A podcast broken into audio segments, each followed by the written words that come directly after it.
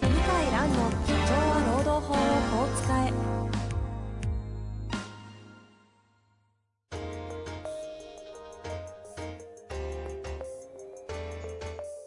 法律の下で展開されるビジネスの世界ポッドキャスト「社長は労働法をこう使えば」弁護士の向井蘭が経営者の立場に立って経営者が知っておくべき労働法の基礎だけでなくビジネスに関する法律の問題を分かりやすく解説しますこんにちは、遠藤和樹です。向井蘭の社長は労働法をこう使え。向井先生、よろしくお願いいたします。はい、よろしくお願いします。さて、今日も行きたいと思うんですが、今日はですね、ちょっと質問は久々にお休みいたしまして、新刊、はおめでとうございます。ありがとうございます。また出すんですかって感じですけど、はーい。ただ、この本は相当前から企画されてて、やっとって感覚なんですが、そうでね、2年前からやってますね。すよね、忘れてました、この企画が進んでいること。はい。まあというわけで今日はですね、新刊についてのお話を中心にしていきたいと思っておりますので、よろしくお願いします。はい、よろしくお願いします。まあ、せっかくなので、じゃあタイトルからいきますか。はい。教養としての労働法入門という本です。これはさ、読みたかったっすよね、こういうタイトルの本を。意外とね、なかったんですよね。ないっすよね、労働法。そうとりあえず全般インストールしたい時に読む本。そうないんです意よ。外となくて、そう。で、まあ企画があって、で、私がやることになって、で、うちの僕一人だけではやっぱもうできないなと思いまして、ほうほう。うちの若手弁護士と一緒にやって、瀬戸さ、なんんと星野さん、はい樋口さん、友中さんも、はい、共著という形で、協調という形でえー、もう柿つばたの本って感じですね。はい。そうまあ、という感じ。じなんですけども。はいはい。高くないですかこの、高くないですかって別にマイナスの意味ではなくて、2000円の本ってなかなか最近ないですよ、ね。あのですね、ちょっと頑張りすぎて、あの、分厚くなっちゃった、そっち、お思ったより。気合い入れすぎた。あの、本の、実はですね、これはい皆さん知らない方も多いと思うんですけど、本の値段ってページ数で決まるんですよ。やっぱ紙の時代の名残がありまして、はいはい。いやいや、今も紙なんですけど、やっぱりあの、ほ法律系、労働法系の本は、あの、紙のコストで値段が決まるんで、だから、思ったより分厚くなって、2000いかない予定だったんですけどね、確かねうんう。んちょっとね、いや、ちょっと、向井さん分厚くなっちゃったから、ちょっと値段上げさせてくれって言われて、ああ、そうですか、つって。まあ、それだけね、柿つばた経営法律事務所メンバーたちが、ずあの全力を尽くしたという本だと思います、ね。まあ、これは調べるのが大変でしたね。あの、私の方にまだですね、原稿ないんですけど、実は。はいはいはい。大きなね、あの、タイトルとかは来ていまして、はい、はい。労働法の歴史と現在というのが第一章から始まって、はいなかなかこういう本ないし、はい、解雇と表裏となる規制とかね、はい、えー第三章、多様な雇用な、ん多様な雇用な、雇用のあり方と、それらを取り巻く法制と。はい、 4章、労働時間と有給休暇。このあたりはね、なんか、はいあ、の、この番組とも近しいところですけど、はい労働環境を整える、懲戒ルールが生まれるまで、労働組合を知る、みたいな構成で7章にわたるんですが、はい。これすごくないですかうん同一労働、じゃあ労働法制定の黒幕は GHQ。うん、なかなか奇抜なタイトルとかも、そうでしょいろいろ入りながら。そうなんですよ。で、僕が担当したんですけど、え GHQ の意向がどこまで入ったかっていうのは実は争いがあっえ、てはいはいはい。憲法はね、GHQ が介入したのはもう明らかなんですけど、日本国憲法はですね。うんうんうん。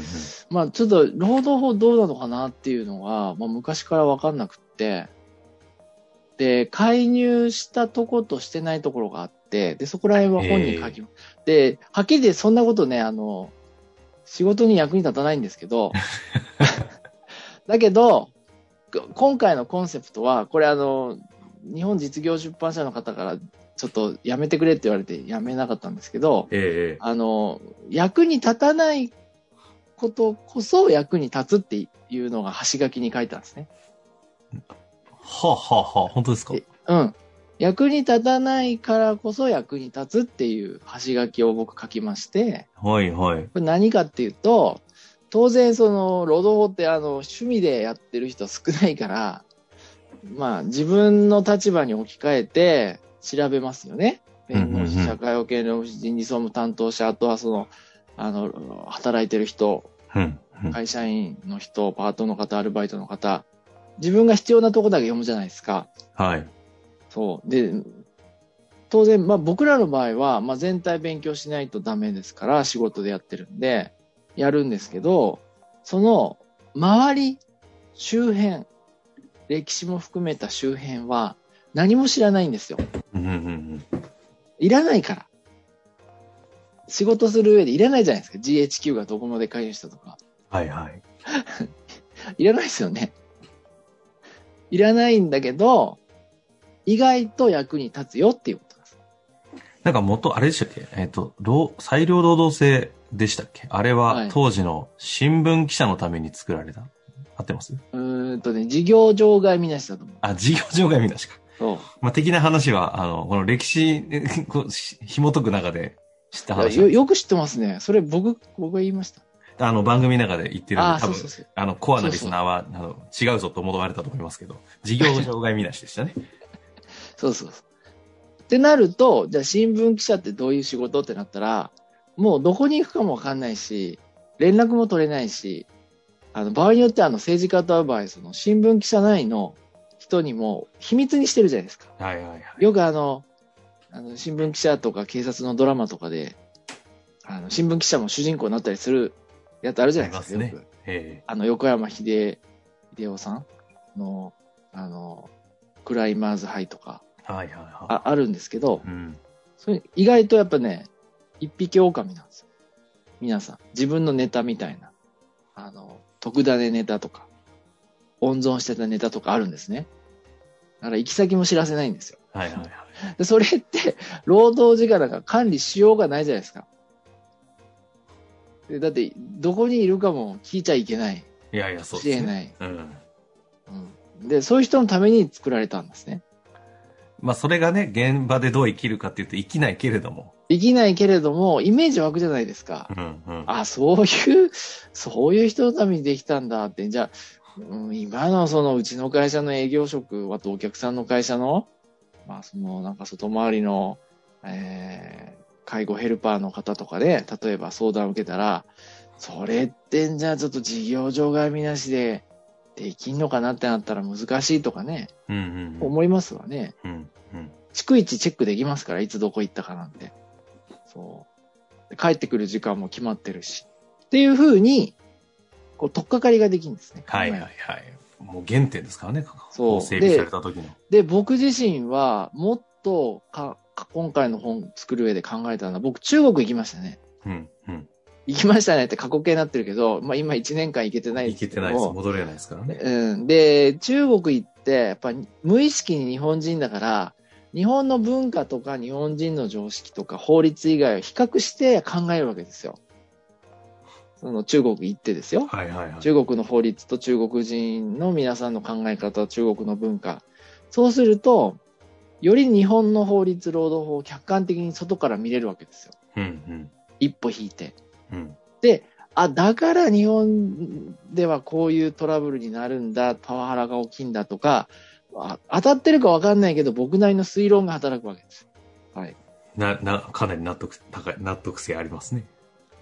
いや、まあだから、例えば若い時に外国へ留学行った方がいいとか、まあそういうことですよね。ほ他の世界見れるから、日本のいいとこも悪いとこも分かったり、ああ、そういう意味で、この役に立たないからこそ役に立つっていうのは、そこのあたりを包括してるんですかそうそうそうそう。そうで、あの、になるべく、その、外国の法律、歴史と日本の法律の歴史とか、他の外国法律との比較を中心にしました。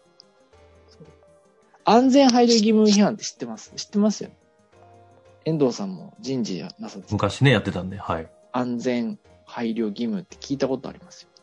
安全配慮、なんでしょう。他にもありますよね。似たような言葉が。似たような言葉。急わかんない安全配慮義務。 なんかよく、あの、言葉としてはよく聞いてましたけど、もう今、今となっちゃなんだっけなぐらいの感じ。あの、安全配慮安全衛生法なのか、どれに安全わもう全然わかんないなって感じ ですよ。安全配慮義務って、あれ、自衛隊の人のために作ったんですよ。あそう最なん高です裁か。が。そう。ちょっとこの番組トリビアみたいになってきてんな。いやだからト、トリビア本でもあるんですけど、そう安全配慮義務違反は自衛隊のためにできた。自衛隊員の事故のために適用してあげたんですよ。裁判所。そう。まあ、これ読んでいただくとわかるんですえけちょどちょ、っとだけ解説を欲しくしてください。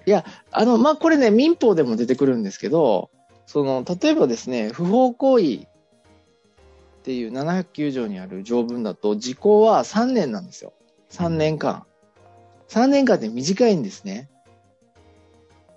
そうで、3年間のうちに、訴訟提起訴えたりすることできなくて、時効でかかっちゃう場合も結構あるんですよ。で、自衛隊のある事故があって、で、それ3年経っちゃったんだね。確か。なんかの事情で、ちょっとそれ忘れちゃったんですけうんうんど、うんうん僕が担当じゃないから。で、それでもやっぱ遺族は、もうなんとかしたいと、保証してほしいってなっうん。て、うんうん。で、安全配慮義務って言葉を最初から使ったのかなへえ。よし、作ってですね。で、それで訴えて最高裁まで行ったんですね。あ、じゃあ、その、じ事あ件れ違性うかなから 違ってたらすいません。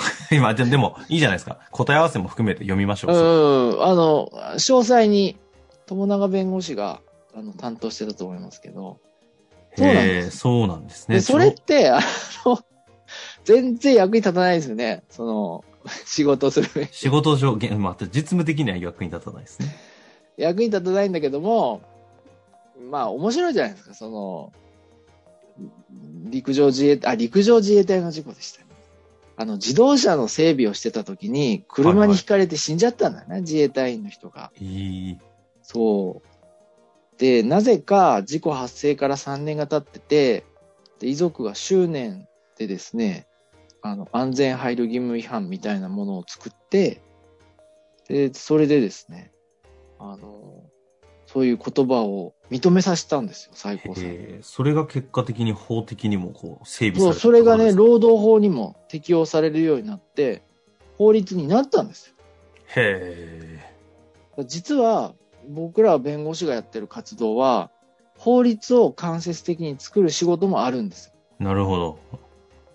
すごいと思いませんいやいや、今の話とかもろにそうですよね。そうなんですよなのであのそういう話はこう役に立たないけど 何回も言うけどだけど諦めないんでやっぱりこう会社依頼者まあ場合によってはその労働者側の先生だったら労働者のの方のために、まあ、自分なりのこうなんか工夫をして主張するってことも通る可能性あるんですよ執念が実ってなるほど。そういう歴史の繰り返しで今の労働法ができてんですよってういう、ーん。こういうこともそうわかるし。ちなみにあの、長時間労働を悪と考えていない国もあるって気になるんですけど。うん。それ何だったか なそれちょっと、これどこなのそれはおそらくね、アメリカじゃないかな。アメリリカは、もう自由と平等の国なんですよ。あ、違う違う。えっ、とね、えっ、と、自由と公公平、公正な国かな。まあ自由の国なんですよね。まあもう自由の国の方がいいかな。カ。うん。とにかく、お互い納得すれば何でも OK。だけど、差別はダメ。本人の努力で、えー報われる社会にすると。だけども、人種、性別、年齢などの本人でどうしようもないことの差別はダメと。だ労働時間もお互い合意して、長く働きたいんだったらそれはいいよと。なるほど。そういう話と。確かそうだったと思う。あの、あーヨーロッパは日本と似てますから、あの割増賃金も厳しうい。んもっと厳しいですね。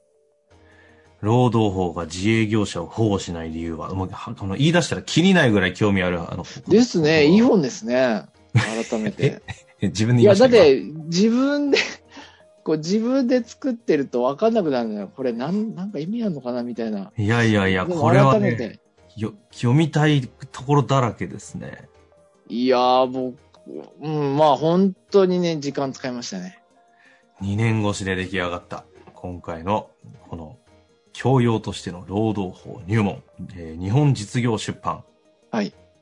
えー配本というか、あの、出版日はいつになりますか3月24ですね。 4ですね。ということで、この番組が26に配信されると思いますので、はい。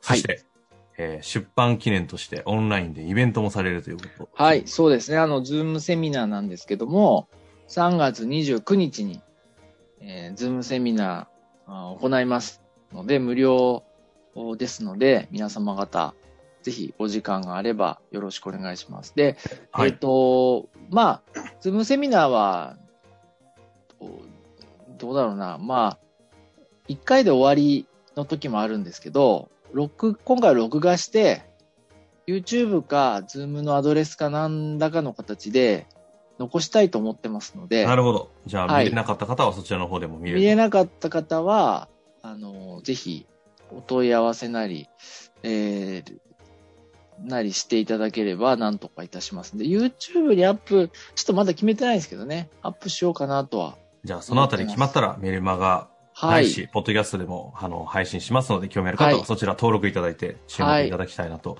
思いますし、ちなみに最後に今の1、えっと、3月29日のイベントは、えっと、これ、応募というか、ぼ申し込みは必要ないんですかあ必要あります、必要あります。あの、メルマガの読者はい。の方と、あと僕の Twitter、Facebook で告知しますので、あ、なるほど。まそあ、ちらツイッター、はい、ツイッター見ていただければ告知してると思いますので、Facebook も。はい、もしあの、メルマガ登録してない場合は、ツイッターあー見ていただければ大丈夫だと思あいるます。ということですね。時間何時ですか、時間はですね、えっと、1時スタートかな。ですね。ですね。はい。まあ、ということですので、アーカイブ見れるということではありますけれども、今日の話聞いて、書籍購入ぜひと、えーイベントの参加もぜひという感じで、なんで私が今、 セールス始まってんのかよくわかりませんが、はい、ありにがとう注ござ目いいまただきたいなと思っております。。す。はいい。いっすね。教養としての労働法入門。これあ、あかりがなとうごり、ざいあます。の、私今もう予約しましたんで、はい。はい。あありがとうございましすてお。ります。すみません。はい。というわけでよろしくお願いします。はい。今回はご書籍の紹介させていただきました。向井先生、はいありがとうございました。ありがとうございました。本日の番組はいかがでしたか番組では向井蘭への質問を受け付けております。ウェブ検索で向井ロームネットと入力し、検索結果に出てくるオフィシャルウェブサイトにアクセス。その中のポッドキャストのバナーから質問フォームにご入力ください。たくさんのご応募お待ちしております。